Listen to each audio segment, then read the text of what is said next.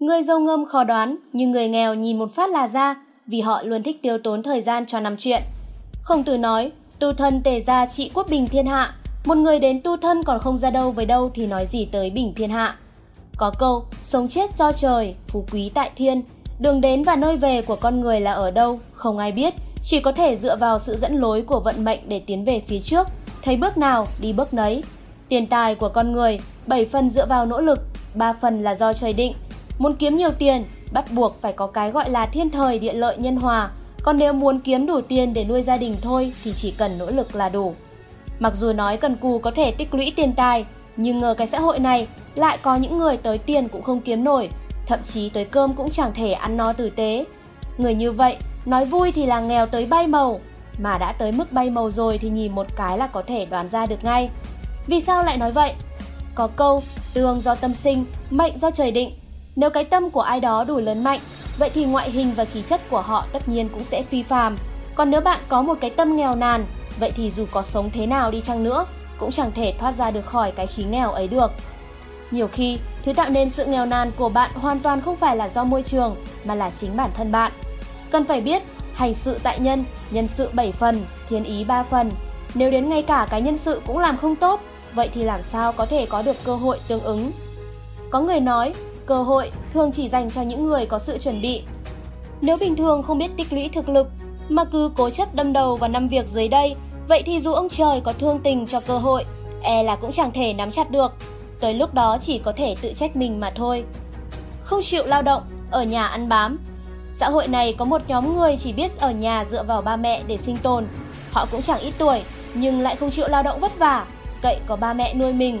Đó là những thành phần ăn bám trong xã hội. Cùng với sự gia tăng của áp lực cuộc sống, nhiều người hình thành nên tâm lý chống đối, không muốn vất vả ngoài xã hội mà làm khổ mình làm gì. Vì vậy, họ thà là lựa chọn lười biếng, lựa chọn không làm việc, cũng phải ở nhà với ba mẹ. Lý do của họ rất đơn giản, chính là hy vọng có thể tận hiếu, không muốn xa gia đình.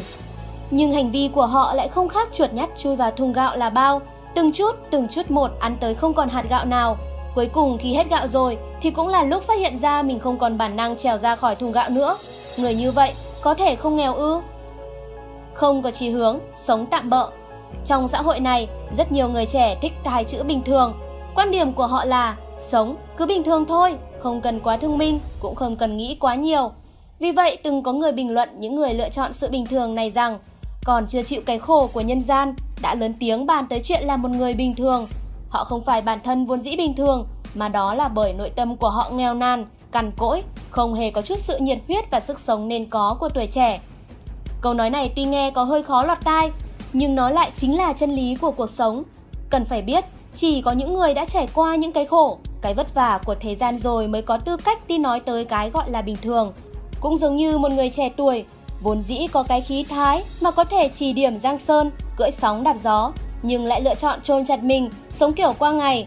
Người trẻ như vậy nhất định sẽ không nên được tiền đồ gì. Con người, thiên chất có thể bình thường, nhưng nội tâm nhất định không được cằn cỗi. Bởi vì một khi nội tâm của bạn đã cằn cỗi, vậy thì cả đời này bạn cũng sẽ chỉ có thể sống một cách lầm lũi mà thôi mong manh dễ vỡ, không chịu được đả kích. Ano từng nói, sự phá sản tồi tệ nhất chính là đánh mất đi nhiệt huyết của bản thân. Sống ở đời, chuyện không được như ý vốn đã được định sẵn là rất nhiều. Có câu, đời người 10 phần thì có tới 8-9 phần là không như ý. Nhìn nhận một cách tổng quát thì cuộc đời con người, về cơ bản thì 8-9 phần đều là hoạn nạn, chỉ có 1-2 phần là hạnh phúc. Có những người vừa gặp chút khó khăn liền nhụt chí, không oán thiên thì cũng quay sang hận địa, từ đó đánh mất đi chính mình trong sự thất vọng, tự dẫn mình đi vào ngõ cụt, đắm chìm sâu trong bóng tối. Càng là người nghèo, tâm thái càng kém. Vì sao nói vậy? Vì tâm nghèo nên làm việc không còn sức, làm người cũng chẳng còn khí, cuối cùng chỉ đành sống kiểu bèo giạt mây trôi.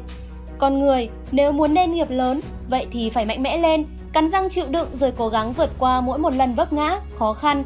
Có vậy thì mới có thể giống như Phượng Hoàng, kiêu hãnh tái sinh từ trong ngục lửa vô tận hàm hố lợi ích nhỏ, khó mà ra được thành tựu. Có người nói rằng, con người nếu quá tham lam, chỉ chăm chăm vào lợi ích nhỏ nhoi trước mắt, cuối cùng thứ tổn thất không chỉ là chút tiền bạc mọn mà là cả cuộc đời. Trong cuộc sống, rất nhiều người có thói quen này, hàm hố lợi ích. Chỉ cần chỗ nào kiếm được chút tiền hay ăn hôi được chút lợi ích dù là nhỏ nhoi, họ cũng sẽ không mang tất cả mà lao đầu, để rồi cuối cùng lại chỉ được kiếm được hạt dưa, mất cả quả dưa hấu. Càng là người nghèo, tầm nhìn của họ càng ngắn. Có câu, người giàu nghĩ tới năm sau, người nghèo chỉ cần trước mắt. Sự khác biệt giữa người với người thực ra nằm ở tầm nhìn. Cũng giống như một người nghèo, thứ mà họ nhìn thấy mãi mãi chỉ là ba tấc đất ruộng trước cửa nhà, còn người giàu thứ mà họ trông thấy lại là thế giới rộng lớn hơn ngoài ba tấc đất kia. Có câu, ếch nơi giếng nhà không hiểu ngôn ngữ của biển, côn trùng mùa hè không hiểu được tiếng của băng, thực ra chính là đạo lý này. Ngày ngày oán than, tranh cãi không dứt.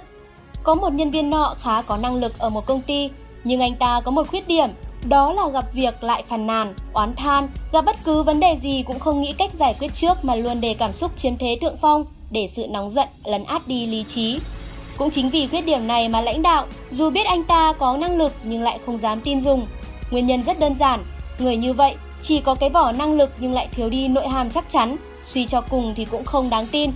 Đối nhân xử thế, thực ra quan trọng nhất vẫn cần tới nội hàm độc đáo của bản thân. Thế nào là nội hàm? Chính là thái độ nhìn nhận sự việc, nhìn nhận thế giới của một người và cả khí chất và sự hiên ngang mà người ấy thể hiện ra.